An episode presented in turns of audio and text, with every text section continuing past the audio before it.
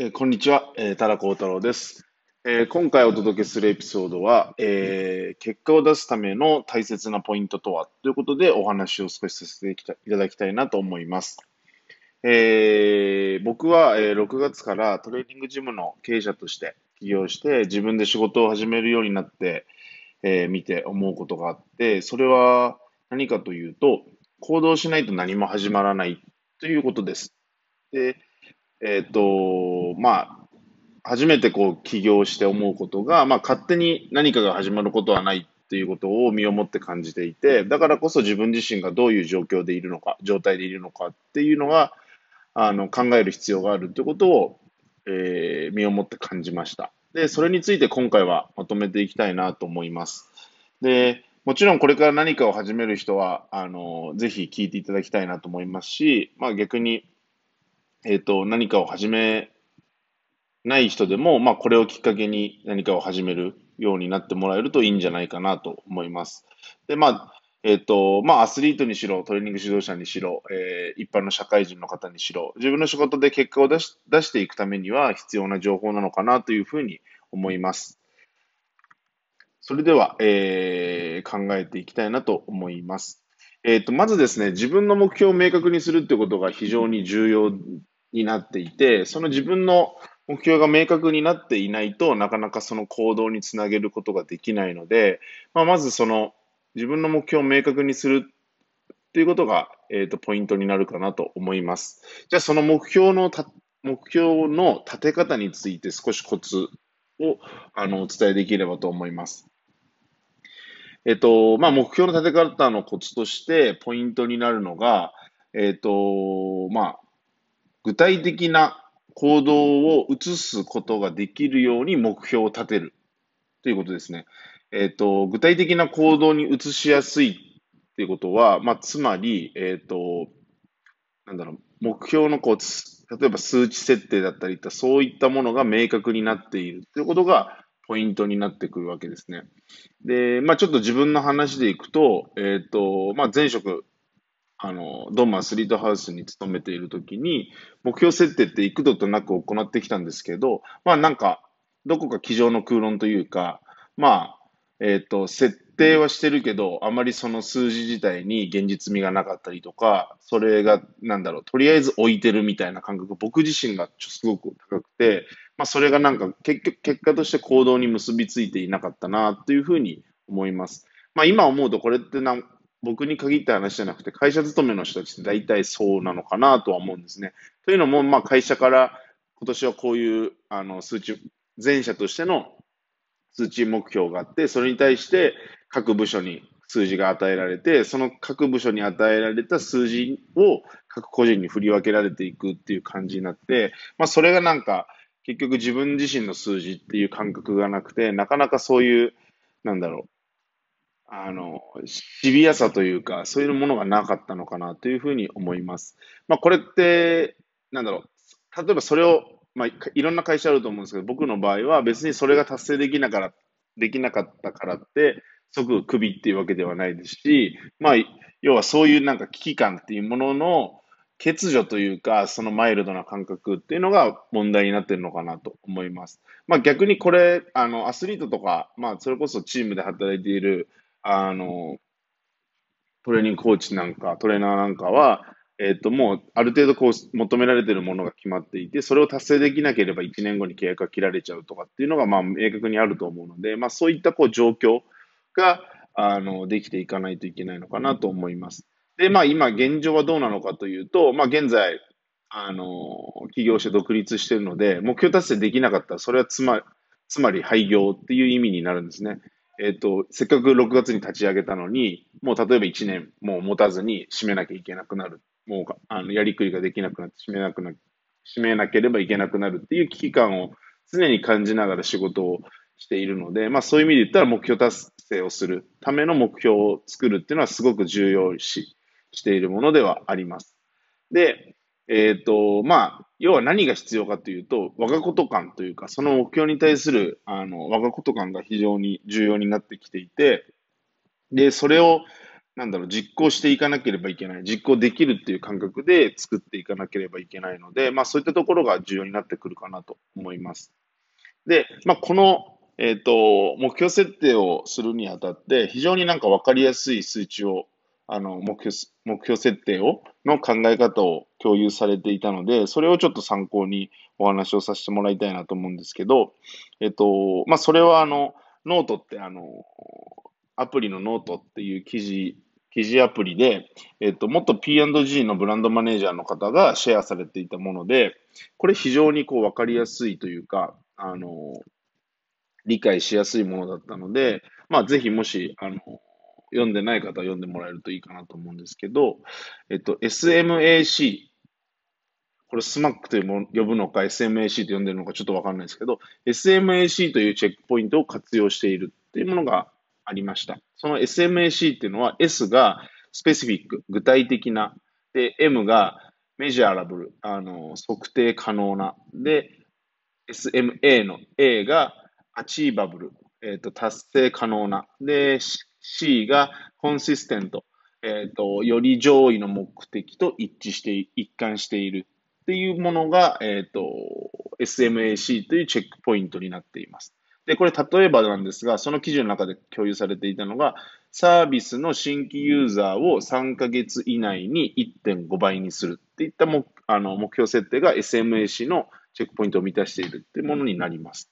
で、このチェックポイントを活用することで、よりあの具体的で、かつ実行しやすい目標を立てることができるというふうに考えられているみたいですね。で、実行しやすいっていうことで、結果的に目標達成する確率も向上するということになるので、これはあの、僕自身も、えっ、ー、と、経営者としては非常に重要だなと思いますし、まあ、同様にアスリートだったり、トレーニング指導者の方にとっても同じように、あの、当てはめることができるんじゃないかなと思います。で、次にですね、この目標設、SMAC のチェックポイントを利用して目標設定をする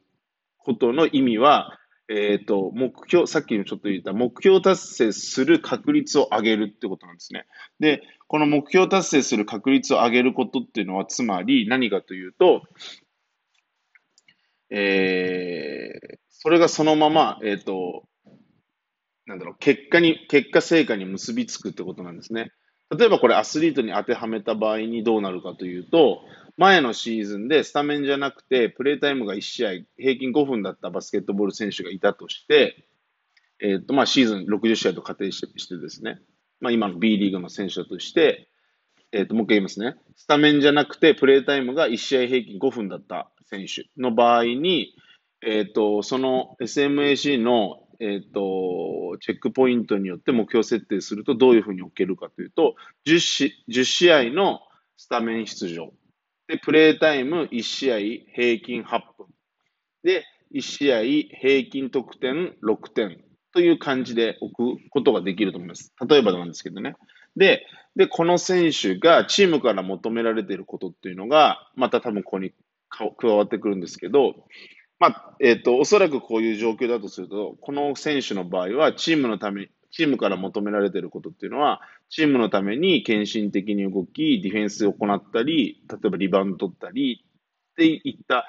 いい意味でのつなぎ役が大切な役割だと、多分チームから求められているものだと考えられます。なので、その点を踏まえて、えー、先ほどのポイントに入れていくと、例えば出場、出場した時の平均リバウンド数が1.5本だったり、あとは、えっ、と、多分これも数値で出るんですけど、出場時間時の貢献度とかっていうのも、例えばそこから得点につながるとか、例えばディフェンスが成功するとか、そういったところの数値に現れてきたりするんじゃないかなと思います。なので、えっ、ー、と、目標設定を明確にするしていくと、例えば今のこの例の人で言うと、10試合のスタメン出場をしてしたい。で、プレイタイムを1試合平均5分にしたい。あ、5分から8分にしていく。で、1試合の平均得点を6点。で、平均リバウンドが1.5本。で、出場時間時の貢献度を向上させる。っていうものが目標に上がってくるわけです。ちょ最後のやつは数値で多分表せれるので、その数値を置くことができるとは思うんですけど、まあ、ここで達成するために重要なものが何なのかっていうのが見えてくるわけですね。例えばここで言うと、えっ、ー、と、この選手が行うことは何なのかって考えたら、まあ、ディフェンスとかリバウンドとか、まあ、要は球際で激しくプレーする。プレーして、チームの、えっ、ー、と、勝利に貢献していくってことが必要なことなんですね。で、これが要は、チーム側から求められていること。なわけです。で、そのためにこの選手がスリーポイントの練習とかシュート練習ばっかりワークアウトでやっていることは自分自身の目標設定に対して具体的な行動であるとは言えないってことになります。つまり、こうやって言語化していくことによって、あの、当たり前な感じ。例えばこの求められている目標に対してやるべきこと、練習でやるべきこととか普段やるべきことっていうのが明確になってきて、で、その明確になったものをきちんと練習する。きちんとフォローアップするってことが重要なんですけど、それが実際できていない選手っていうのは非常に多いように感じます。これは別にあのバスケットの選手に限らず、他の競技においてもそうだと思うんですけども、チームから求められているものに対してきちんと答えることで、結果、成果がついてくるわけなんですが、必要とされるわけなんですが、それがちょっと理解できてなくて、必要な努力が積み重ねられてないってことも、まあ非常に多いんじゃないかなとで、これは別にアスリートだけじゃなくて、僕ら社会人とかにおいても同じというか、求められているものに対してきちんと結果を出していく。それを成果、結果に結びつけていくっていうことができないといけないと。で、そのために必要な、あの、努力をしなきゃいけないんだけど、努力ができてないと。その努力ができてないのはなぜかって言ったら、目標設定が不明確であるということが考えられるわけです。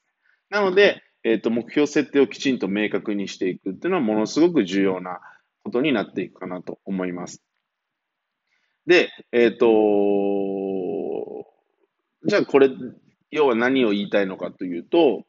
目標、目的に対して適切な努力を積み重ねていかないといけませんと。適切な努力を積み重ねていけば、その目標っていうのは達成できて、えっ、ー、と、結果が出たり、成果が出たりっていうことをがあの考えられます。だけど、ちゃんとその目標、目的に対して適切な努力を積み重ねてなければ、その目標は達成できないから、結果は出てこないっていう形になっていくと思います。まあ、つまり、努力は平気で裏切るんですね。いい努力をしても結局それが適切な努力じゃなければ結果成果には結びつかないから、結果として意味のない、あの、努力になってしまう可能性が高いってことを理解しておく必要があるかなと思います。